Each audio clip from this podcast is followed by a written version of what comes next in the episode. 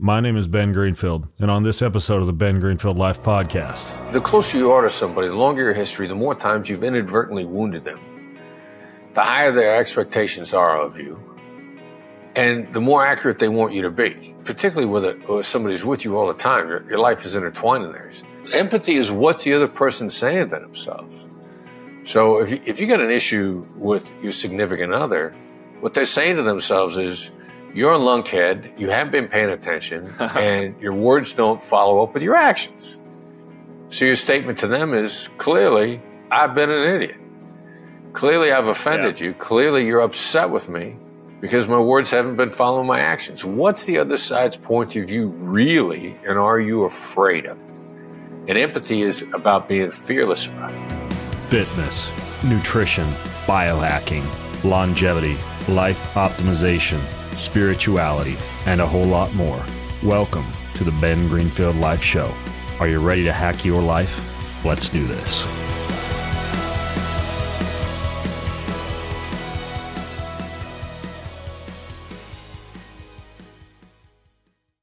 Well, folks, I was uh, I was on an airplane, and I don't typically watch many movies or much TV on airplanes, but I was a little bored. I had about a four hour flight, and I'm surfing through the uh, through the entertainment screen, and I came across this master class.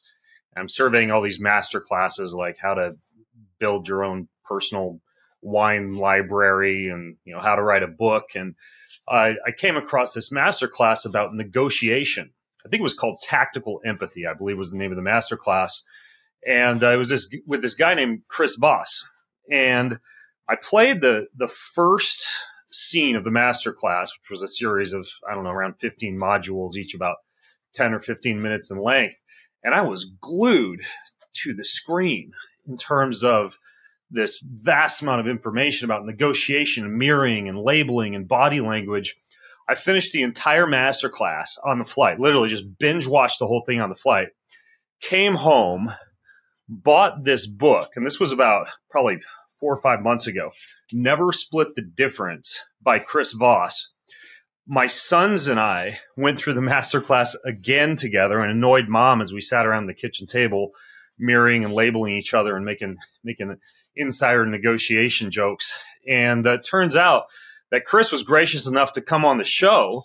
He's a former FBI negotiator, and now he teaches a lot of these tactics in, in classes and obviously master classes and clinics uh, all over the all over the world, I believe. Uh, but Chris, thanks so much for coming on the show today. I'm excited to talk. Yeah, Ben, my pleasure. Thanks for having me on. So, so I got a question for you. Why'd you call the book "Never Split the Difference"? What's the idea behind that? That's the basic theme. Never split the difference. Uh, the co-writer, the guy who actually wrote the book, uh, you know, I'm I'm not a writer. Uh, remember hearing a long time ago, the best way to do a book is go pick the book in the bookstore out that you love the most, you want to write, hire that guy. And that guy was Tahl Raz. Tahl Raz, uh, uh, best business book writer on the planet, had previously co-authored uh, Never Eat Alone with Keith Ferrazzi. Oh yeah, I know Keith. Yeah, so we started the uh, we started the book, and you know we had a working title. Killer Deals was the working title that we sold uh, originally in a book proposal. And Tahl said, "You know that ain't the title. While we're writing this, some somewhere along the line, the perfect title for this book is going to occur to me, and I'll tell you what it is." And I'm like, "All right, you know, Tahl's a genius at this."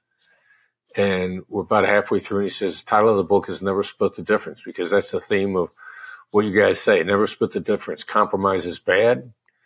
Compromise, there's nothing good about compromise. Uh, it's lose lose. Splitting the difference is lose lose. And why would you want to engage in lose lose negotiations? You know, I think I heard you say somewhere that you actually don't even like that phrase, uh, not lose lose, but the opposite of a win win. Uh, is, is that true? Do you have something against the idea of, of a win win? Because I find myself, by the way, typing that in emails, and now I've been catching myself since I heard you say that when I'm responding to some advisory agreement or something somebody sends me. I say, hey, let's make a win win here. But what is it about win win that you don't like? Well, it's the use of the phrase, not the concept, and and and it it short shifts, shrifts, whatever the word is, the process. Um, typically, if somebody's talking about win-win, they really kind of they're thinking they're worried about themselves winning. And the concept that we should be collaborative is a good idea. The concept that we should collaborate together to find a better outcome, in effect, becomes a win-win negotiation. But in point of fact, you know, what defines a win? What defines a win is really how involved people feel in a process.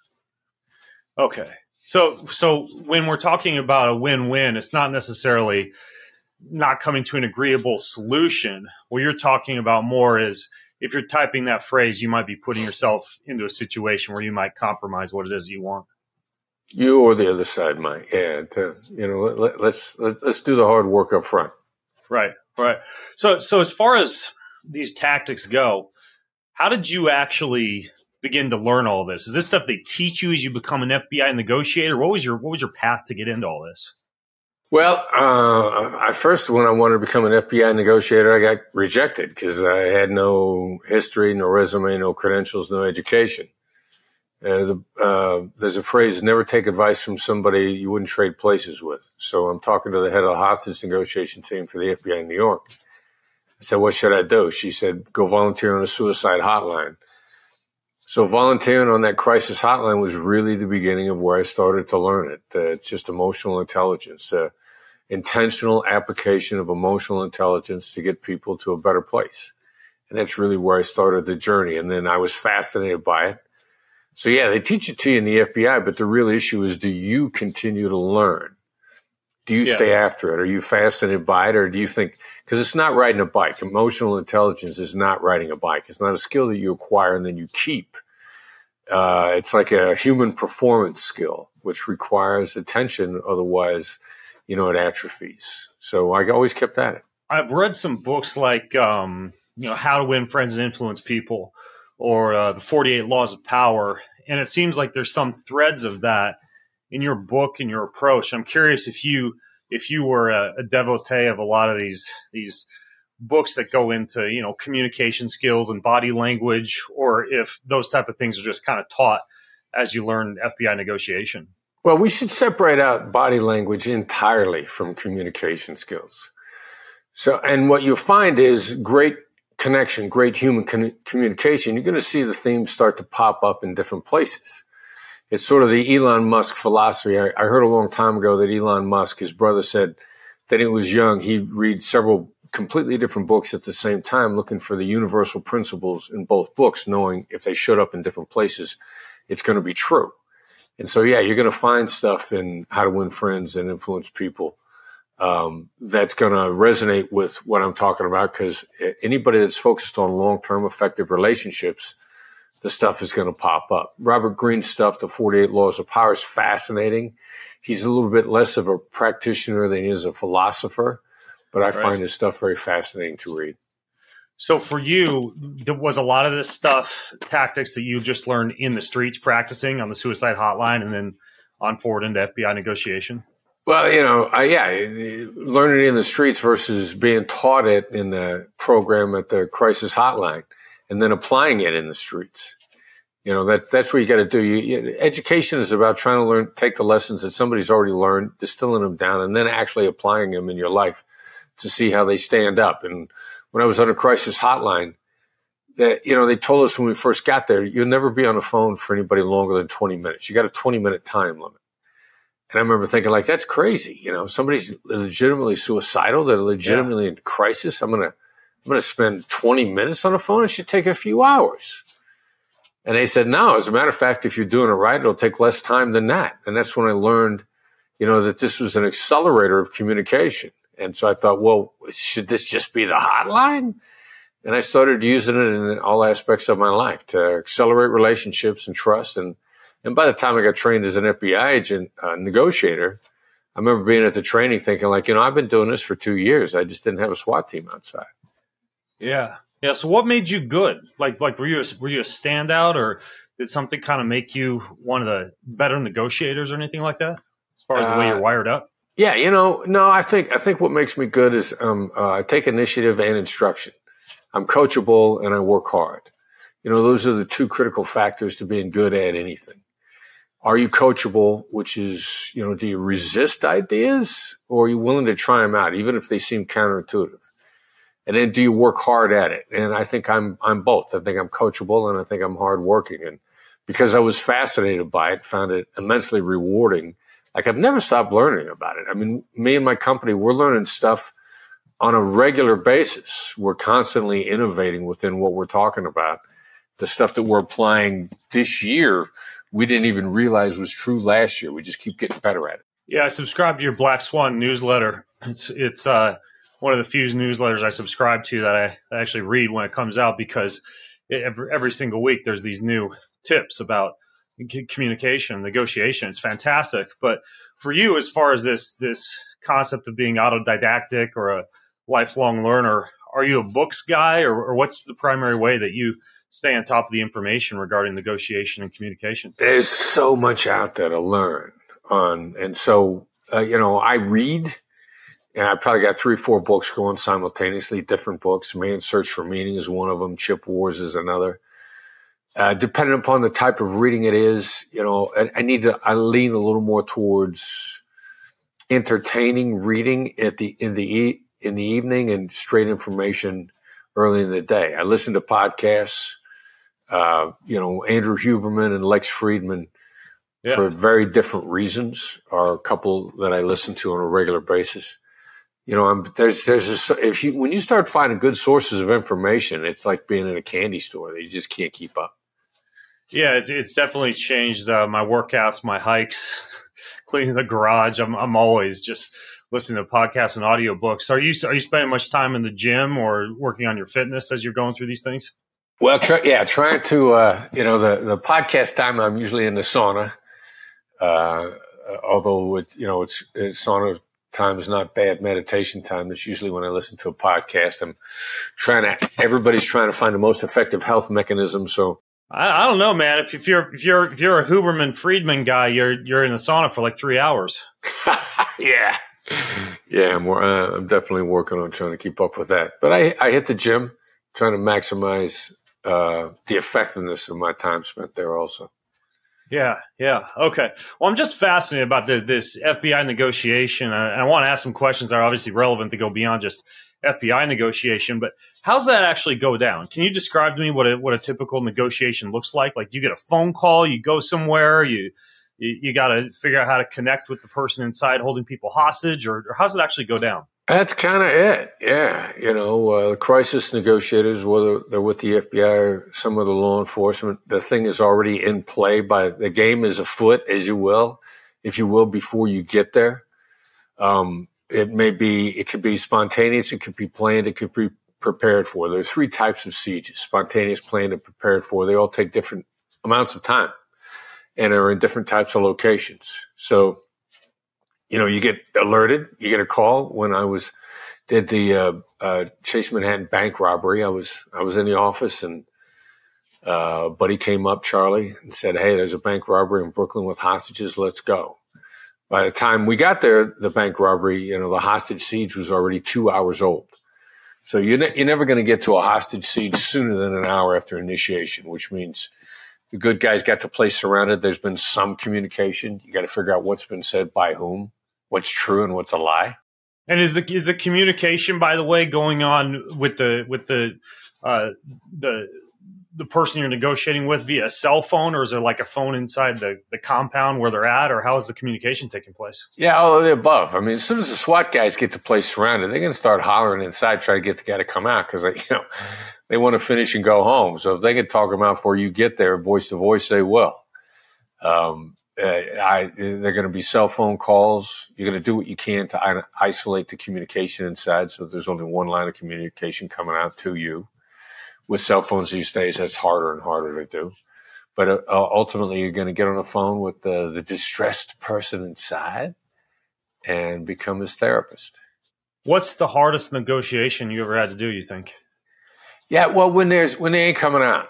I mean, um, there's there's high risk indicators of all types of negotiations. Whether the person may talk to you but have no intention of making a deal. It happens in business all the time. It happens in law enforcement. It's called suicide by cop. They're trying to orchestrate their own murder. So you got to figure out if that's if that's what's going on, especially if there's hostages inside, because um, if the bad guy is intent to get himself killed, and sometimes they are, it has very distinct uh, behavior profile. If you don't kill them, they're going to kill hostages till you do. So you have to realize that that's the case. So, is there a specific incident that you went through in your negotiation that you think was was one of the toughest? Well, I had, you know, I had some kidnappings that went bad. I mean, it's impossible to be perfect. And there, there was a period of time uh, that Al Qaeda had wanted to look like that they were in 2004 timeframe. They wanted to look like they were talking when they weren't. They were orchestrating murders. And when you're working a kidnapping, you're working very closely with the family. And when it looks like an orchestrated murder and you're still trying to communicate in a way that'll save the person's life, although you know the chances are almost zero that it's going to make any difference, you know, those are tough cases. Yeah, yeah, interesting. So, as far as taking this this idea of negotiation into you know the so-called real world, what are the biggest mistakes that you see people making? Like, let's say I'm going to go, I don't know, buy a used car, or I'm going to negotiate with someone about an agreement or a contract. What do you think people do right now that are the biggest pet peeves of yours or the biggest mistakes? We're not really listening to the other side. I mean, you're going to soften the other side up by listening to them, actually listening, not keeping your mouth shut while they're talking and making them feel heard. You know, that's the accelerator for everything. Very few people know how to do that. Very few people know how to actually listen. And the fascinating thing is none of us have any tolerance for somebody who doesn't listen to us. And yet we hate, you know, nobody listens, which is, uh, you know, what empathy is about. A communication can be a vastly different experience for two people in the same communication. And then also assuming it's a one off, assuming that you got to beat the other side. Like I got, I got a great deal uh, in my book. There's a, a, story about me buying a red Toyota 4Runner, which I still have. I got a phenomenal deal on it, on that truck. I mean, I killed them. And there was like no latitude for me at all on follow on service after I got the truck. And this what this wasn't private party. This was a, a dealership negotiation. Yeah, it was with okay. car. I mean, it's and exactly the, you know the point that you were just talking about buying a car. Most of the time, you're buying a car from a dealer. So, so in terms of the actual car, what what was it that made that a successful deal for you? Um, I, you know, I threw out a, a price which was significantly lower than what they were asking, and then I never threw out another price and just kept using tactical empathy to get them to lower the price. And he lowered and he lowered and he lowered and he lowered. I never, I never budged off my price. I was just really nice about it. And finally, okay. he gave me my the exact price that I had quoted him when I when I walked in the door. Okay, that's the second time that term has come up. Tactical empathy. We should probably define that. How do you define tactical empathy? Well, let's break it down into two parts. First of all, empathy is the demonstration of understanding. It's not sympathy. It's not agreement. You don't even got to like the other side to be completely empathic, to be able to articulate how they see things. Now, knowing how they see it is not enough. You could know how they see it, but they still don't feel like that, that you know it till you lay it out. And so then tactical empathy is realizing how the brain is wired, which is mostly negative because you're human. Everybody's default wiring, survival mode is our default wiring is largely negative. That's how the cavemen stayed alive. We've all inherited it. Right. Success mode is positive, but you gotta you got to work to keep yourself in a positive frame of mind. Because if you let it go, you wake up in the morning defensive. That's why people work out. That's why people do gratitude exercise. You know, that's why your your physical well being is part of your mental hygiene. Because you gotta you gotta resist going back into the negative mindset. Being aware of that in a communication means I got to be more concerned about your negative thoughts than your positive thoughts. Yeah, is that is that part of the uh, the accusation audit that you talk about, uh, anticipating in advance the negative things that someone might be thinking about you? Exactly. The accusations audit is probably the single most powerful strategy within everything that we teach. It just disarms people so quickly and accelerates things so quickly. Can you describe it in a little bit more detail to people? Yeah. All right. So the definition accusations audit: do an audit of all the accusations they might make against you, not yours to them, theirs to you. All the negative thoughts that they could, might be thinking, what are they saying about you behind your back when they're drinking with friends? How are they characterizing it? Really focusing on all, all the actual negatives, all the speculative negatives, all the crazy negatives. Make a list and then start out by calling them out. Don't deny any of them. You don't get rid of the elephant in the room by saying, there's no elephant in the room. I don't want you to think there's an elephant in the room. You get rid of the elephant in the room by saying, yeah, there's an elephant. It's right there. You probably don't trust me. You probably wonder if I'm wasting your time. You probably feel that I'm greedy. You probably think that this is a one off and I'm just looking to pick your pocket. If you're in sales, say you're probably thinking of me as, as just another slimy used car salesperson. You know, you call it out. Yeah. It's tremendously, it deactivates and it inoculates. Yeah, so the biases and perceptions that you know are out there, you're basically putting that elephant out in the room right away and naming it so people know you're aware of it and they're also almost not able to to use it as a as a weapon against you for example. Like if I'm on if I'm on stage and I'm giving a speech and I'm wearing out like right now I'm wearing a hoodie and shorts, right? Like if I were to get up on stage, I could say, you know, you guys might think I look like some punk teenager right now in a hoodie and shorts. Maybe I don't know what I'm talking about, you know, et cetera, et cetera, and just name that right away. Yeah, and then and then the critical issue there after you name it is to let go dead silent. You know, you, you don't say, but here's why that's not true. You just stand there and face it fearlessly. That makes you look like a straight shooter, and everybody loves straight shooters. Yeah, that makes sense. So, so that's part of the empathy component. You also mentioned another mistake that people make besides not being empathetic or putting themselves in the other person's shoes in a tactical way is not listening, are there are there things that you can do during a negotiation to show that you're listening besides just saying "uh-huh" and "yeah" or you know little interjections like that? Yeah, well, you know, we got nine skills in the Black Swan method, and they're all about you know mirroring, repeating back what somebody just said, one to three words, paraphrasing, paraphrasing what they said, labeling, labeling how they felt about what they said and then you take those three things, what they said and how they felt about it, you throw it together for a summary to make somebody feel just really completely understood. And those are, you know, about half the skills are really designed to make the other side feel heard. Mirroring and labeling are probably the two most useful and, and immediately kind of practically applicable things that I picked up from your book and your master class. So mirroring, you briefly described as paraphrasing what someone says to you, but how's that actually look? Can you give some examples? Yeah, well, you know, there's a there's a difference. Mirroring and paraphrasing are two different skills. Paraphrasing is taking what they said and putting it in your own words, and mirroring is repeating almost exactly word for word, anywhere from one to three, no more than five words. You can mirror one word. You can mirror three words.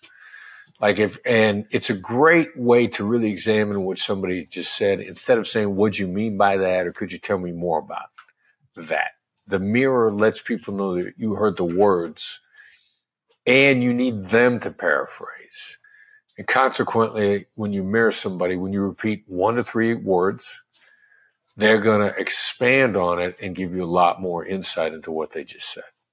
I'm not very good at small talk. And when I learned this mirroring and the labeling concept, the very first event that I was at, that's all I did. Like at yeah. the cocktail party, at the dinner, because I'd, yeah, I just have a hard time sometimes, you know, coming up with stuff to say.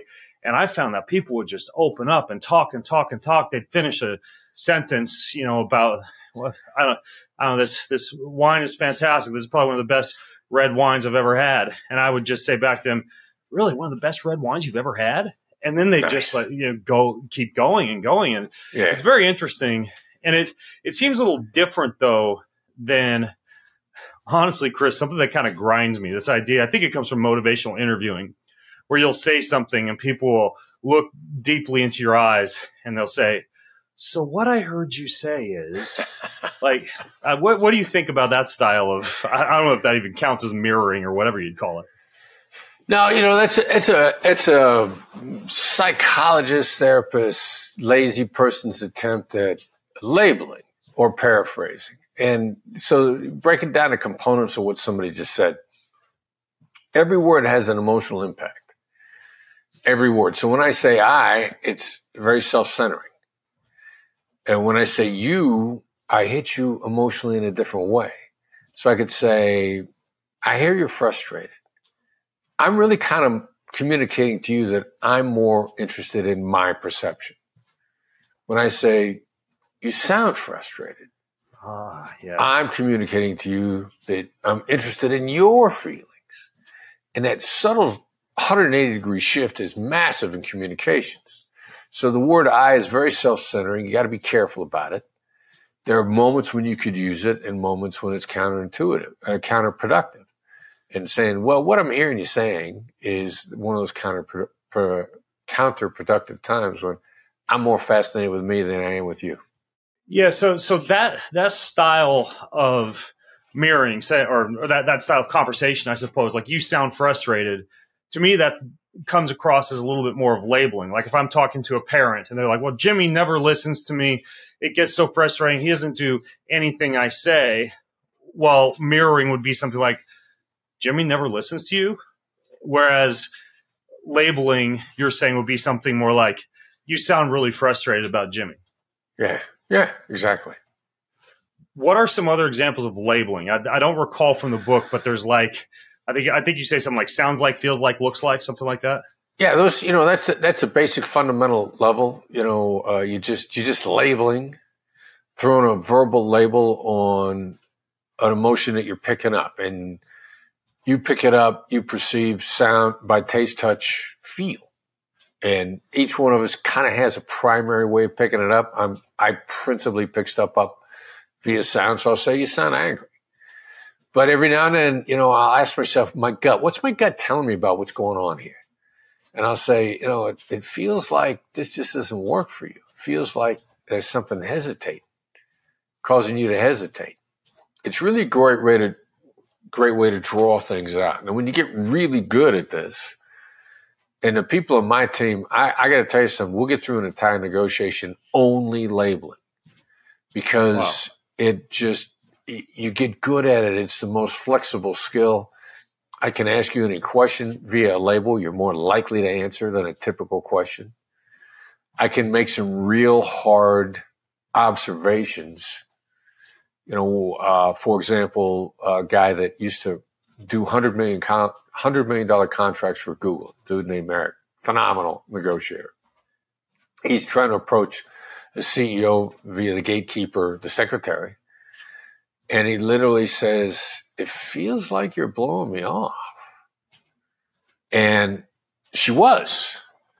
But by him just throwing it out there that gently, he struck her differently she felt that, you know, this is not a, a bamboozler. This ain't a hustler. This is somebody who's genuine. I'll let him through the gateway. And he ended up getting the appointment with the CEO because this empathic observation, which in point of fact was an accusation. She was, he, she was blowing him off and he was calling it out. But he put it out in such a way that felt so gentle that it completely changed her attitude towards him, and he got the uh, he got the appointment.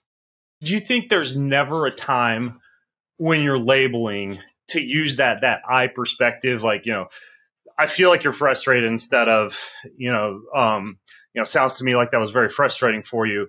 The reason I asked that is I was reading a relationship book a couple weeks ago, and this guy said, "Well, when you're talking with your wife and you feel some type of, uh, let's say, frustration that you want to share with her, then a good way to lead into that would be the story I'm telling myself right now is that you're frustrated about XYZ, or we're not seeing eye to eye about ABC.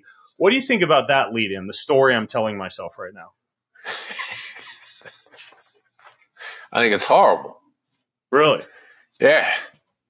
So empathy, empathy is an adapt. Empathy is how does the other side see things, and you know, especially the closer you are to somebody, the longer your history, the more times you've inadvertently wounded them, the higher their expectations are of you, and the more accurate they want you to be. So, if uh, particularly with, a, with somebody who's with you all the time, your, your life is intertwined in theirs you know, you don't want to say the story I'm telling myself is you're frustrated. Their perception is that's a story you're telling yourself. You're telling yourself that's, are you out of your freaking mind? How is it not obvious to you that you've been an idiot and you've been pissing me off for the last five years? That's empathy is what the other person's saying to themselves. So if you, if you got an issue with your significant other, what they're saying to themselves is, you're a lunkhead, you haven't been paying attention, and your words don't follow up with your actions. So your statement to them is clearly, I've been an idiot. Clearly, I've offended yeah. you. Clearly, you're upset with me because my words haven't been following my actions. What's the other side's point of view really, and are you afraid of it? And empathy is about being fearless about it. Yeah, yeah, that makes sense. It, it, sounds to me like the story that I'm telling myself lead is almost just like a fancier version of I could be wrong, but uh, you know, it's almost like a little bit of a cop out lead in a way. Uh, in, in, in a lot of ways, yeah, yeah. I'd, I'd, I'd go at it much harder. I mean, it, your counterparts, your spouses, your significant others, they deserve empathy as much as other people do. But what is it really? How do they really see things? You know, yeah. you know, don't don't be afraid of knowing how they really see it. Yeah, yeah, that makes sense. So, now, how about the calibrated questions? What's a calibrated question? Calibrated question uh, is designed to induce thinking more than it's designed to get an answer. I want you to think about something. If your actions don't line up with what you said you were going to do, I might say, when you told me this before, what did you want me to think? Now, I put you in a place with that what question where, and essentially, I'm confronting you with what you said, but I'm doing it in a very deferential manner, respectful, I'm not making any accusations. I'm just pointing out that you told me differently than what you said. And I'm actually curious as to what you wanted me to think when you said it. The calibrated question is designed to shift your thinking to a certain place and get you to, you know, Danny Kahneman, uh, Nobel Prize winner, behavioral economics, author of the book Thinking Fast and Slow. Slow thinking is in depth thinking. I want to give you a stop you in your tracks question that causes you to stop and think about that. That's the primary objective. How you answer it is secondary. But primarily what I'm trying to do is I'm calibrating your thinking. Now, the calibrated question, it seems to me like there could be a little bit of an illusion of power or control that you're giving someone. Meaning if, if, you know, my wife, I don't know why I keep coming back to my wife. We have a great relationship, by the way. We've been married 21 years. We're, we're happy as a clam. But let's say she says, yeah, whatever, you know, you're not doing the dishes and, uh, you know, I, I, it, the, the kitchen's a mess and I, I need you to clean that up right away. A calibrated question like, how am I supposed to do that right now?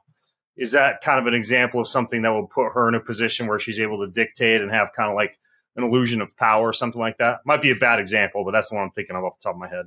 Yeah, the secret to gaining the upper hand in a negotiation is giving the other side the illusion of control. It's not in your interest to make people feel out of control. Out of control makes them anxious, makes them not want to follow through with agreements, make, makes them not collaborative, takes away trust, takes away the effectiveness of the long-term relationship. I mean, it's just, and it's never in your, it's not in your long-term interest to have somebody feel out of control. You, you know, you could, you might think you win in the moment, but long-term, the deal is not going through. So it's not in your interest to make somebody feel out of control. And if they feel safer, if they feel in control, they're more likely to think with you. They're more likely to own the interaction, which consequently invests them in the outcome that the two of you have talked about. Now, uh, how question uh, is how questions are particularly specifically most designed to collaboratively create implementation. When you ask me about the calibrated questions, there's really two kinds, mostly what and how. Mm-hmm. What is about identifying obstacles? What's the biggest challenge you face? What are we up against here? What happens if we do nothing? How do you want to proceed? How do you want to overcome this? How do we know we're on track? how are we going to adjust if we're off track?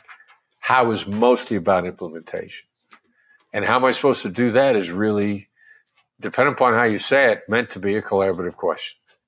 No, is there, any logic to the idea of instead of saying something like, How am I supposed to do that? Putting yourself on the same team as the person that you're negotiating against by phrasing your calibrated question as a we question, like, how are we supposed to do that? Or what are we trying to accomplish together here instead of how am I supposed to do that? Or, or what are you trying to accomplish here?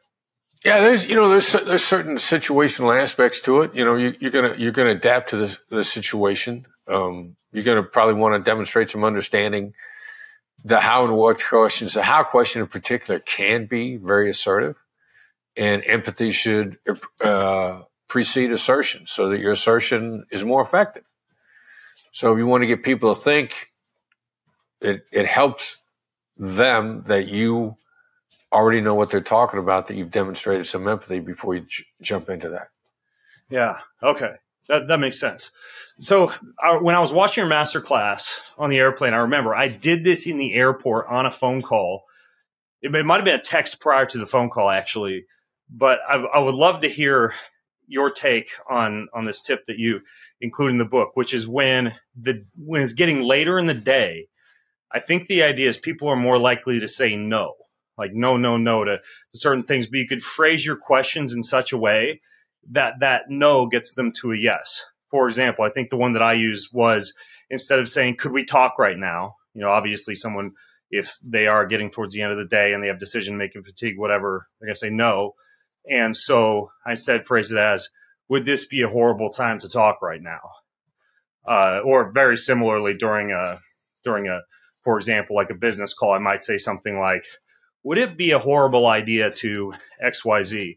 What's the idea, though, behind this concept of people being more likely to say no and figuring out a way to use that to your advantage in a negotiation? Well, it's a little bit of a Pavlov's dog response, in that people have learned over and over again that when they say the word no, they feel it protects them. It's a safe word. So, you know, it, so you feel safe and protected when you say no. Your kid says, Dad, can I? You go, no, before you've even heard them out. But then after having said no, you feel safe and protected from any outcomes. You're more likely to hear your child out. It's not that children learn not to take no for an answer from parents. Children learn that human beings, once they've said no, tend to clear their head, no matter how tired they are and tend to think things through much more easily. Because saying yes makes you anxious. What have I let myself in for? Yeah. What are the traps? You know, where's where's the hook here?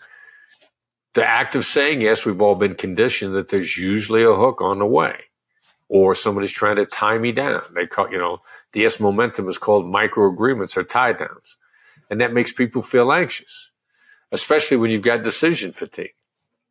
So it's much easier to say no, don't do that, do this no matter how tired you are. No, it's not a bad time. I can I can do that right now.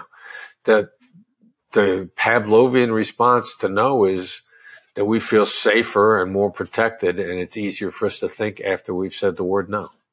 Yeah, it's such a simple, subtle trigger. There's going to be a few kids who are listening in who are going to be asking their parents if it's a horrible idea to go get ice cream tonight after the yeah. show. I'm sure. Why not? But, but, yeah, but there's the book. Um, what's the name of the book? Getting to Yes right? There's uh-huh. books like that that talk all about you know getting to yes. I mean, maybe that falls in the same category as win-win. I don't know. What do you think about about a book like that?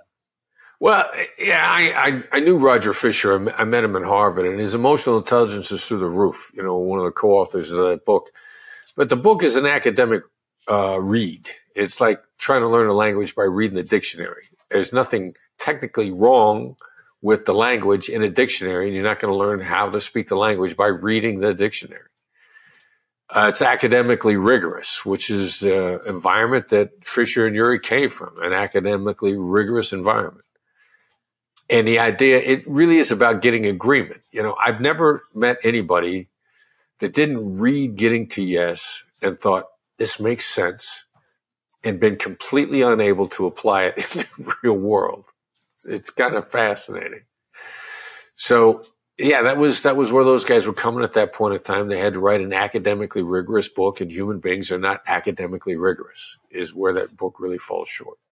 The body language thing, you differentiated between body language and negotiation early on in our conversation. But how much do you actually pay attention to body language? I even think you have a breakdown in your book about body language versus tone versus the actual words that people are using. Yeah, well, you know, there's a lot of information from body language, but the problem is reading body language is highly inaccurate. Uh, and I'm and I, am listening to a psychologist talk about this on one of Huberman's podcasts recently, and she said, "All right, somebody's got a really angry look on their face while they're listening to you. A third of the time, they're actually angry, and if you speculate a third of the time, you know that's that's that's a high percentage. In, but in point of fact, two thirds of the time, you're wrong on your body language, unless you follow up what's going on behind the head. And so, oh, they got they got their arms folded, they're scowling, they're angry." She said they could be angry. They could have gas. Yeah, they could be cold. They could they could have a furrowed brow and be concentrating, right? Yeah, well, I got to tell you something. When, when I listen intently, I refer to it as I have a resting serial killer face. Yeah. If I'm really listening to you, you think I'm plotting chopping you up in a in a wood chipper. but I'm actually just listening. I've had people tell me that I frighten them because I listen so intently. And so you got you just uh, what's behind the body language? Think of it as an affect, you know, an expression of something. And then what happens is you label it. If somebody's frowning at you, you can look at them and you can say, "Seems like I've upset you," and they're going to go, "Yeah, you have," or they're going to say, "No, as a matter of fact, I'm just listening to you. I want to hear more." So you, you know you label the body language because whatever you think it is, you're probably wrong. And you just can't take those kind of chances. So you want to label the body language to find out what's going on. I actually thought about this when I was watching your master class. You were doing the negotiations with uh, Pam, I think her name is. Is that her name, Pam, the yeah, the, the yeah. actress that you brought in to do some some mock negotiations. And I thought about that as you were listening to her because a few times you had that serial killer concentrated look. And I'm, I'm self conscious asking you this, Chris, because you're like the godfather of this stuff. But why wouldn't you kind of like lean forward and have a little smile, like a disarming smile, and turn the corners of your lips up even when you're concentrating? Like train yourself to do something like that.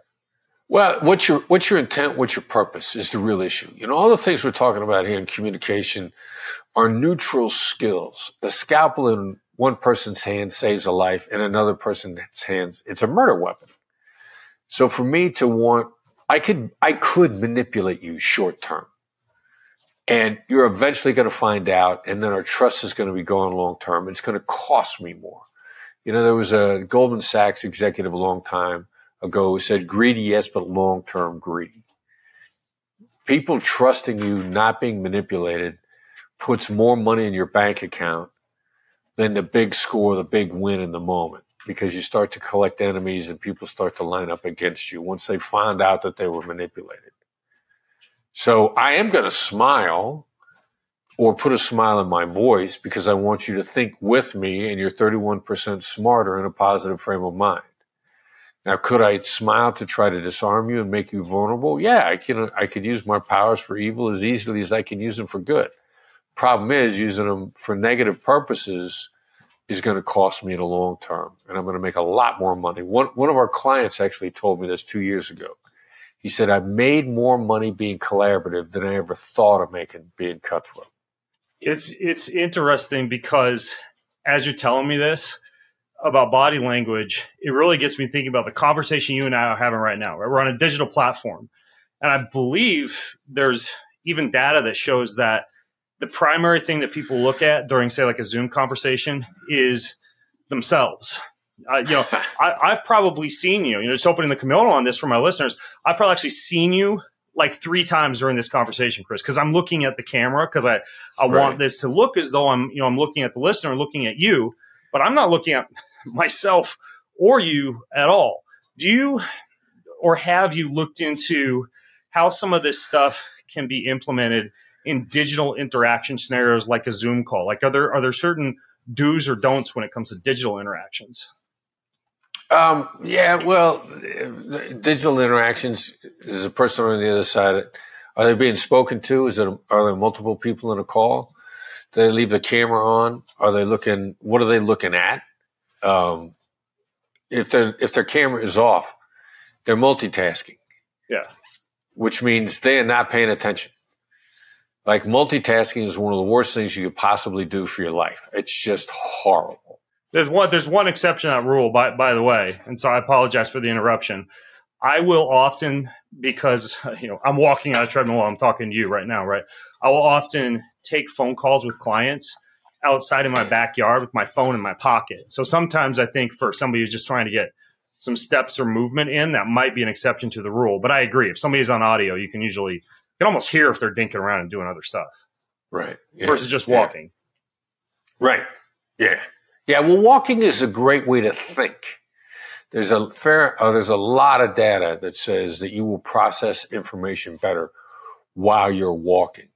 And I think that's why a lot of times people want to take calls while they're walking or take it while they're driving. You've got to have enough time and the conversation's got to go slow enough because your brain is shifting back and forth between different things and the movement of walking or riding a bike or driving is a great way to process information. Now, if there's too much information coming at you and you need time to process, that means you're going to miss a lot. So, you know, how do you manage your brain so that you soak in the information as much as you possibly can? Give yourself enough time. A lot of the skills of tactical empathy are really about going back over the ground to pick up what you may have missed. Because in, even if you're not doing anything at all, if I say something to you that you find utterly interesting, you'll stop and think about it which means you're going to miss what I say over the next 30 to 60 seconds because yeah. you're thinking so hard about something I just said. Yeah. Yeah. It, it, it, you know, it's, it's interesting because I think if you're sitting at a computer or a desk doing a call, to me, it's almost worse than walking because there's an inevitable book nearby to pick up or an email that came through or the notification pops up on message. It's so much easier to pay attention to that stuff when you're sitting in front of your desk on a call versus if you're just like I don't know, walking down a gravel road and the only thing you have is your steps and that person on the other line, you know? Managing your attention and understanding what's distracting is critical to focus. Absolutely. Yeah. When you're on a Zoom call, where do you look? Uh, well, on, on this podcast, I'm looking straight at the camera the whole time. Now, when I'm on a Zoom call and we got multiple people interacting, I'll look at the person who's not talking because their body language is going to be the most unguarded. And that's where the real information is going to come up. Uh, uh, multi, multi-party Zoom calls are fantastic for picking up unguarded body language of the person who's not speaking. And, you know, cause they assume everybody's looking at the person who's speaking. Yeah. Yeah. And you watch the team on the other side, the person that's speaking, somebody on their side just rolls their eyes. You're like, okay, we got to go back over this. The speaker will never do that, but the people on their team will, uh, and uh, they're going to be very unguarded. So always, always have a tendency to look at the people that are not not talking. Well, I don't think it's just because I follow you now after having you know seen you on the airplane read the book and subscribed to your newsletter. It's kind of kind of like I see you a lot now. You come across my plate just about every week. I would imagine that that's not isolated to me. That you're growing in popularity. It says uh, more than two million copies sold on the cover of your book. Do you think that the mass dissemination of a lot of these negotiation and tactical empathy tactics has resulted in people kind of realizing in possibly an awkward sense when you are mirroring them or labeling them or asking calibrated questions do you think people are just implementing this more and kind of catching on to these whatever you want to call them, you know, sneaky negotiation tactics that others are using? Well, it's prevalent in the top performers in the middle of the bell curve. The people that are not interested in, not interested in listening are never going to pick it up. Like I am on, I'm, you know, you'd think negotiators or lawyers would study negotiation. And I'm on a Zoom call with a lawyer earlier today and, and the person says, never split the difference. What's that about? And I'm like, okay. You're not teaching yourself communication skills. You're, you're yeah. practicing lawyer for 30 years and you're doing nothing to learn communication. Yeah. And in point of fact, the, the middle of the bell curve, uh, the people are just middle and the bottom half. They're just not, they're just not learning. Yeah. I'm curious, you know, and this is, uh, possibly a little bit of a juicier controversial question, but when it comes to kids or maybe some of like the teenagers or young college students you come across in your clinics and your classes, do you find that children who have been raised in a certain way from an educational standpoint are better at negotiating or implementing these tactics? Like, say, I don't know, homeschooling versus Montessori versus private versus public schooling. You ever paid attention to anything like that? Yeah, I don't know. That's I think that's a great question. I mean, I would imagine the bell curve is kind of the same regardless of the environment. The top performers are going to want to learn no matter where they were taught. Yeah.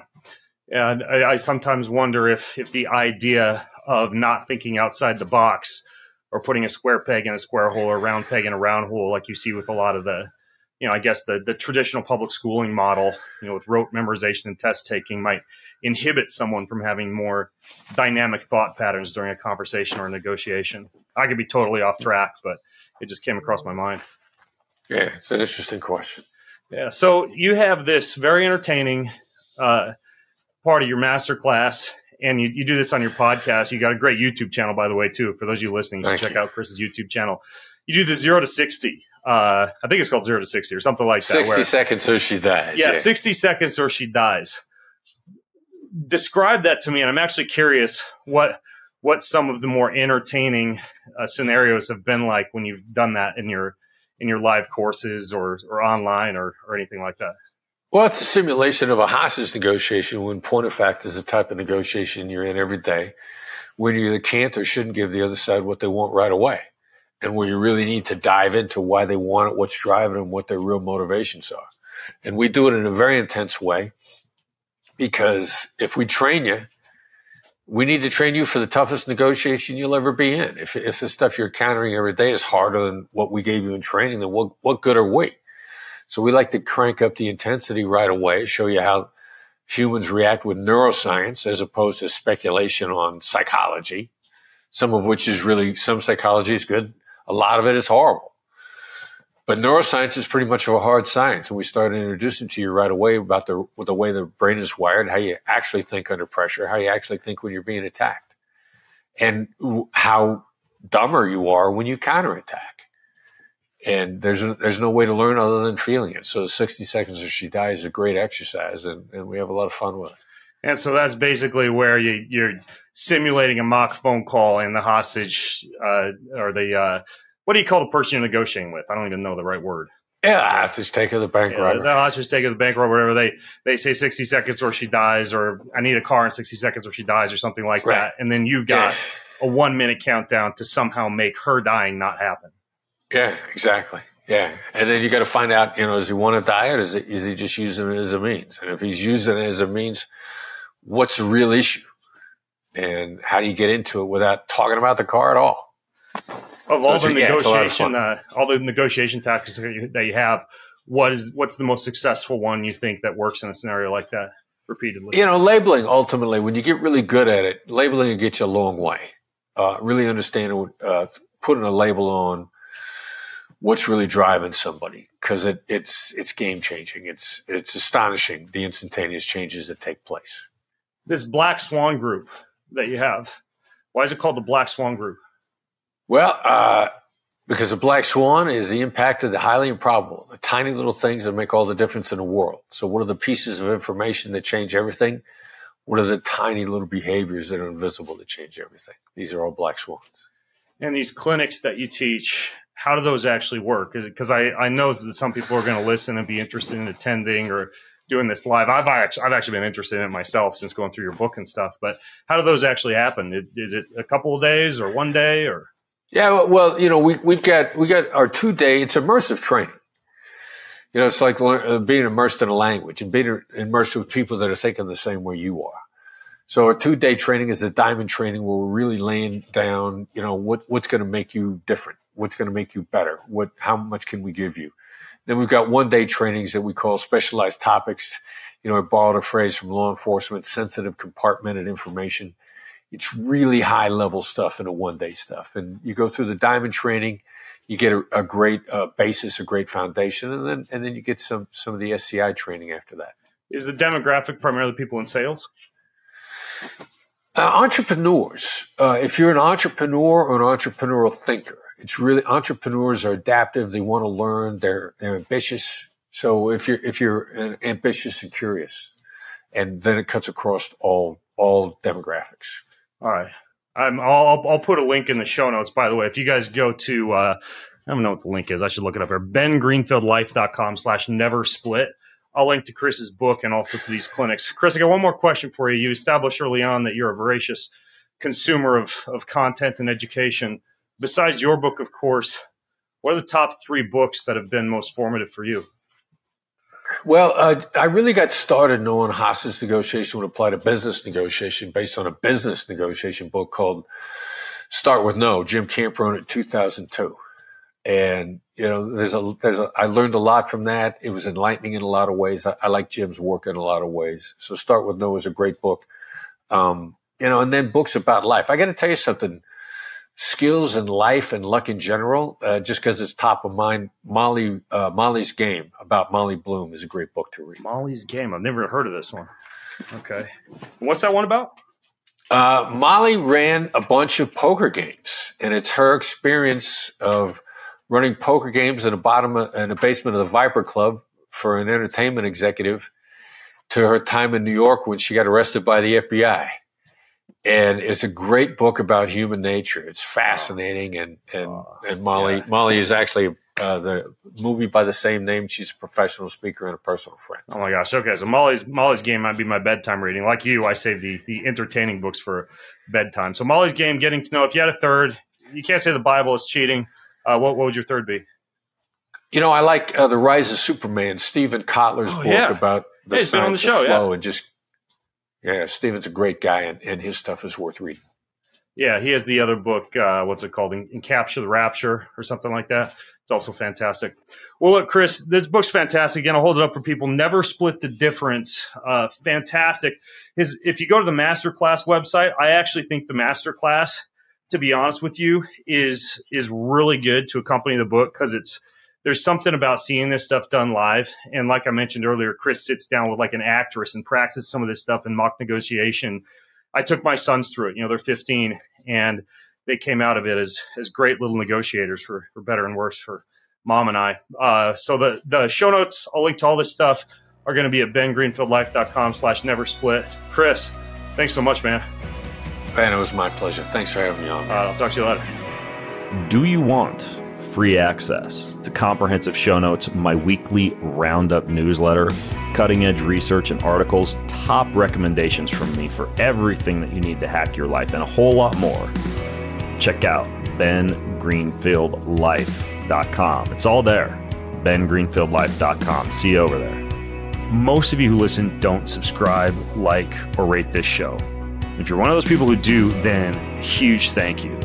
But here's why it's important to subscribe, like, and or rate this show. If you do that, that means we get more eyeballs. We get higher rankings. And the bigger the Ben Greenfield Life show gets, the bigger and better the guests get, and the better the content I'm able to deliver to you.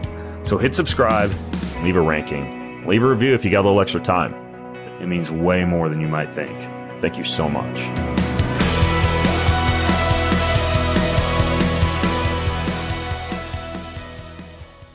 In compliance with the FTC guidelines, please assume the following about links and posts on this site. Most of the links going to products are often affiliate links, of which I receive a small commission from sales of certain items, but the price is the same for you, and sometimes I even get to share a unique and somewhat significant discount with you.